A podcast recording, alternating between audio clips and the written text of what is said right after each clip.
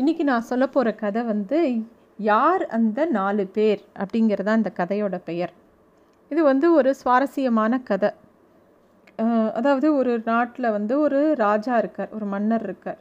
அவர் வந்து அந்த சபையில் தினமும் பல விஷயங்களை விவாதிக்கக்கூடியவர் அவர். ஒவ்வொரு நாளைக்கும் ஒவ்வொரு விஷயத்தை பற்றி டாபிக் எடுத்துப்பாங்க அதை பற்றி பேசுவாங்க. அவர் வந்து அன்னைக்கு வந்து அவரோட சிம்மாசனத்தில் உட்கார்ந்தவுடனே அங்கே இருக்கக்கூடிய புலவர்கள் பண்டிதர்கள் எல்லாரையும் பார்க்குறார். அவங்கக்கிட்ட எல்லாம் வந்து அவருக்கு எப்பயுமே அந்த அறிவாளிகளோட நல்லா விளையாடுறது ரொம்ப பிடிக்கும்.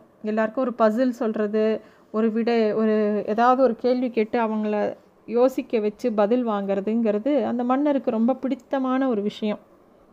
அப்போ வந்து அவர் சிம்மாசனத்தில் உட்காந்து அந்த பண்டிதர்கள் பெரிய பெரிய படித்தவங்க எல்லாரையும் பார்த்து ஒரு விஷயத்த சொல்கிறார் அதாவது எனக்கு ஒரு முக்கியமான விஷயம் தெரியணும். இன்றைக்கி நீங்கள் எல்லாரும் இந்த சந்தேகத்தை தீர்த்து வச்சு எனக்கு வேணுங்கிறத பண்ணணும் அப்படின்னு சொல்கிறார் மன்னர்.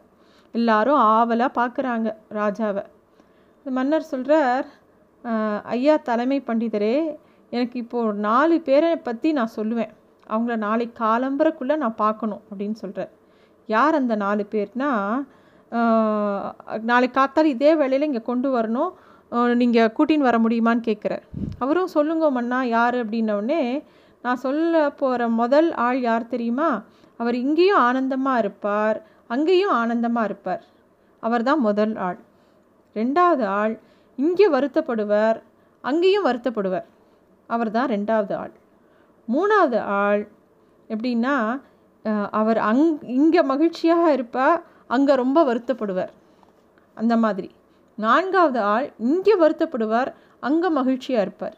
இந்த மாதிரி நாலு பேரை நாளைக்கு காலம்புறக்குள்ளே நான் பார்க்கணும் கூட்டின்னு வாங்கோ அப்படின்னு சொல்லிட்டார் சொல்லிட்டார் அந்த ராஜா. இதை கேட்ட உடனே அந்த பண்டிதருக்கு அவர் தான் அந்த அரசவையிலேயே முக்கியமான பண்டிதர். இவர் என்னடா அது இப்படி அதாவது இந்த ஆளை கூட்டின்னு வா அந்த ஆளை கூட்டின்னு வான்னு சொன்னால் கூட்டின்னு வரலாம். ஓ இந்த மாதிரி ஒரு விடுகதை மாதிரி சொன்னால் எப்படி கூட்டின்னு வருது அப்படின்னு யோசிச்சுட்டே இருக்கார். இவர் யாரை சொல்கிறார் யாரையாவது குறிப்பாக சொல்கிறாரா என்ன சொல்ல வரார்? இங்கே அங்கன்னா என்ன அர்த்தம்? யார் அப்படி இருப்பா? இப்படிலாம் யோசிக்கிறார் அவர். இவர் இப்படி வருத்தப்படுறத பார்த்தோன்னே அவருக்கு ஒரு செல்ல மகள் இருந்தா. அவளுக்கு அவள் அப்பா அன்னைக்கு அரசவைக்கு போயிட்டு வந்ததுலேருந்து ரொம்ப கவலையாக இருக்கிறத பார்த்தோன்னே அவளுக்கு கவலையாயிடுது அவள் கேட்குற அப்பா என்னப்பா கவலை? உங்களுக்கு ஏன்பா இப்படி இருக்கேள்? அப்படின்னு கேட்ட உடனே அவர் வந்து அவரோட ராஜா சொன்ன வி- அப்படியே சொல்கிறார் இந்த மாதிரி ஒரு நாலு பேரை கூட்டின்னு வர சொல்கிறாருமா நாளைக்கு காலம்புற அரசவைக்கு நான் எங்கே போவேன் இந்த மாதிரி ஆட்களுக்கு? எனக்கு முத இவர் என்ன கேட்குறாருனே புரியலையே அப்படின்னு சொல்லி அவர் சொல்கிறார் இதை கேட்ட உடனே அந்த பொண்ணுக்கு வந்து ரொம்ப சந்தோஷமாயிடுறது. ஏன்னா அதுக்கு விடை தெரியும். அந்த பொண்ணு ரொம்ப புத்திசாலியான பொண்ணு சுட்டிகையான பொண்ணு. மன்னர் என்ன கேட்டிருக்காருன்னு அவள் உடனே புரிஞ்சுன்ட்டா. அப்பா கவலையை விடுங்கோ. இதுதான் உங்கள் பிரச்சனையா? நானே தீர்த்து வைக்கிறேன் அப்படிங்கிறா. எப்படிம்மா உன்னால் முடியும்? அப்படின்னோடனே எனக்கு தெரியும்ப்பா அந்த நாலு பேர் யாருன்னு. அப்பா இங்கே பக்கத்தில் ஒரு ஆசிரமம் இருக்குது அங்கே ஒரு துறவி இருக்கார். அவர் தான் முதல் நபர். அவர் இங்கேயும் மகிழ்ச்சியாக இருப்பார்.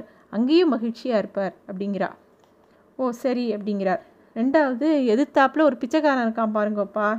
அவன் வந்து அவன் தான் ரெண்டாவது நபர். அவன் இங்கேயும் வருத்தமாக இருப்பான் அங்கேயும் வருத்தமாக இருப்பான். அப்படிங்கிறா.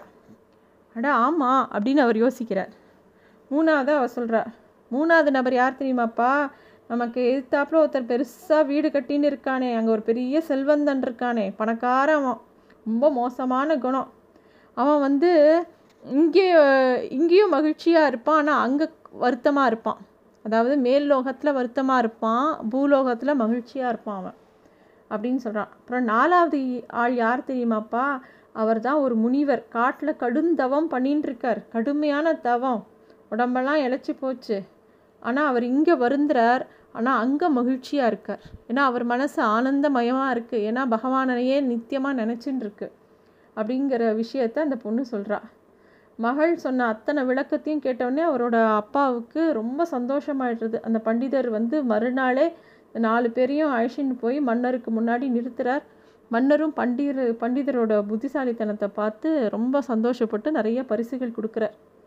இப்படி ஒரு கதை இருக்குது அதாவது நம்ம பெ பெரியவாள்லாம் சொல்கிற ஒரு விஷயந்தான் அதை நம்ம புரிஞ்சுக்கிற வேண்டிய உண்மை என்னென்னா எப்பயும் மகிழ்ச்சியாக இருக்கிறதுக்கு பணம் காசு பொருட்கள் அதுதான் தேவை அப்படிங்கிறது கிடையாது.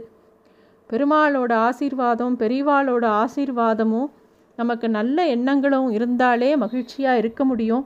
எல்லா இடத்துலையும் நம்ம மகிழ்ச்சியாக இருக்க பழகிக்கணும் அப்படிங்கிறது தான் முக்கியமான செய்தி. அதை எல்லாரும் நம்ம தெரிஞ்சுட்டு அதுபடி இருக்கணும். இதுதான் இன்றைய கதை. நன்றி.